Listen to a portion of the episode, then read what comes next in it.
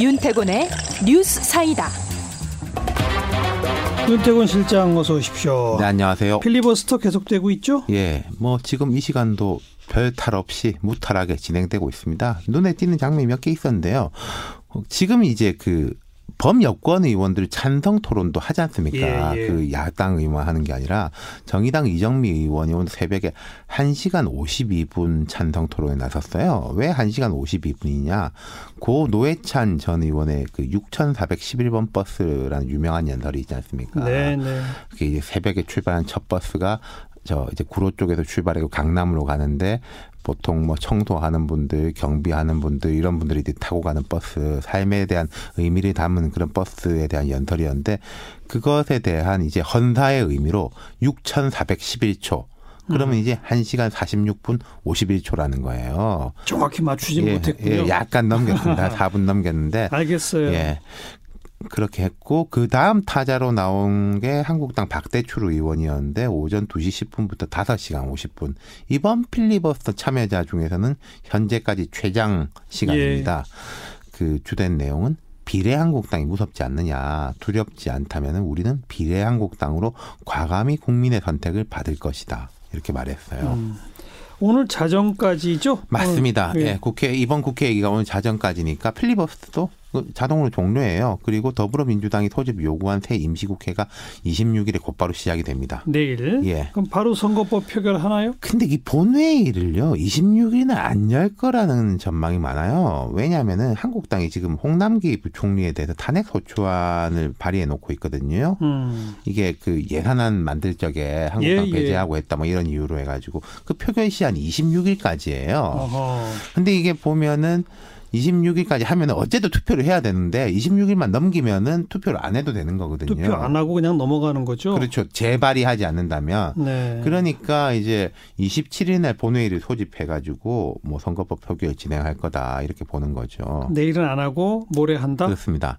네. 그러니까 이제 새 임시국회에서는 선거법에 대한 필리버스터 못 하니까 바로 본회의, 본회의 표결 들어가는 거죠. 그럼 그 다음에 어떤 법안을 올리느냐 이게 지금 이제 머리 싸움이 있는 건데 예산 부수 법안을 원래는 하는 게 맞아요. 이런 법안보다. 예. 근데 그때 만약에 한국당이 또 그 예산 부수 법안에 대해서 무더기 수정안을 내버리면은 회의가 쭉 밀리니까 선거법 때처럼 일단 공수처법부터 먼저 올린다. 예, 이렇게 예. 보는 거죠. 그러면은 그 공수처법에 대한 필리버스터가 또 시작이 되는 거죠. 그렇겠죠. 그럼 새 임시국회는 29일까지 한다는 거니까 그럼 29일까지는 또 필리버스터하고 음. 그럼 30일에 또 임시국회 열어가지고 공수처법 처리하고 예. 뭐 대략 이런 시나리오입니다. 그 다음 에는 이제 검경 수사권 조정 관련된 거. 예. 이거는 또 법이 검찰청법 따로 따로 이렇게 법 두 개를 예. 바꿔야 되니까 또 임시국회 두 번 더. 근데 그것에 대해서는요 막판에 이렇게까지 필리버스를 안 할 수도 있다 이런 전망도 그건, 있어요. 그건 정말 봐야죠. 예. 음.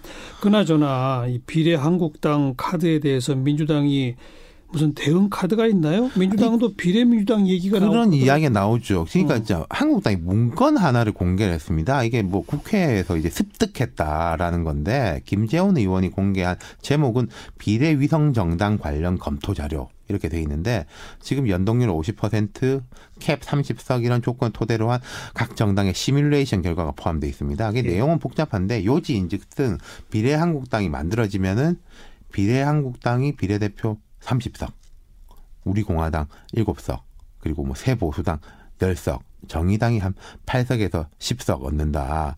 민주당하고 한국당에는 한 석도 안 돌아간다. 뭐 이런 식의 시나리오가 있는 거예요. 예. 한국당 이 문건 표지에 제 176차 의원총회 2019년 12월 18일 15시 제2회의장 예결위 회의장이라고 적혀 있다. 음. 이게 이때 민주당이 회의한 시간이거든요. 그러니까 이거는 의총장에서 자료를 배포한 거 아니냐. 그리고 석패율제 문제점, 뭐 인사청문 관련 자료 등도 함께 첨부돼 있었다. 이렇게 주장하고 있습니다. 그래서 민주당은 뭐라는 거예요? 아, 우리 그런 거 만든 적 없다. 이런 입장인데. 근데 이 우려는 많아요. 그리고 어저께 실제로 이원우 원내수석 부대표가 외부 전문, 전문가로부터 자료를 이제 받아보는 게 노출이 됐습니다. 예. 비례민주당을 만들지 않으면은 한국당이 거의 의석 과반을 쓸어간다. 음. 지역구하고 비례한국당하고 합쳐가지고 예, 예. 이런 내용의 문자 메시지를 보는 게 카메라에 포착됐거든요. 예. 근데 이 문자 메시지 내용하고 한국당이 폭로한 문건 내용은 거의 일치해요. 그렇죠. 네. 그러니까 지금 한국당이 비례 한국당 띄우기 있는 두 가지 목표입니다. 민주당 내 위기 의식을 높여가지고 본회의장에서 부결 가능성을 조금이라도 한번 올려보겠다. 아예 선거법을 부결시키자. 그렇죠. 아. 자기들은 어차피 반대할 것이고 예. 민주당에서 반란 표- 표가 나오게 예. 그럼 뭐4 플러스 1도 다 자종 질환이 나는 거 아니겠습니까? 음. 그두 번째는 진짜로 비례 한국당을 만드는 거죠. 네. 근데 어떤 경우가 되거든요. 지금 정치판이 법안의 내용이건 절차건 너무 복잡합니다. 이게 무슨 국민연금 개혁 이런 거라서 숫자 때문에 복잡한 게 아니라 여럿의 이해관계를 끼워 맞추고 상대 의도가 이러니까 뭐 회의를 이틀 하고 3일 하고 하루 다시 잡고 이런 식의 꼼수의 꼼수가 반복되기 때문에 복잡해지는 그렇죠. 거잖아요. 예. 참 정치에 대한 불신이 심화될 수밖에 없고 불신 심화보다 무관심한 것 같아요. 이제는 지금 연말에는 근데 참 꼼수들 두는 데는 왜들 그렇게 머리가 좋아요? 그러니까 참 깜짝 깜짝 소를 다 놀라고. 예, 보통 때 이제 아 의원들이 이렇게 똑똑했었나라는 싶기도 합니다. 네. 탄탄대로를 뚜벅뚜벅 정도로 가는 정치 본지가 언제인지 기억이 안 날 정도로 그러게 말입니다. 네. 수고하셨어요. 감사합니다. 윤태권 실장이었어요.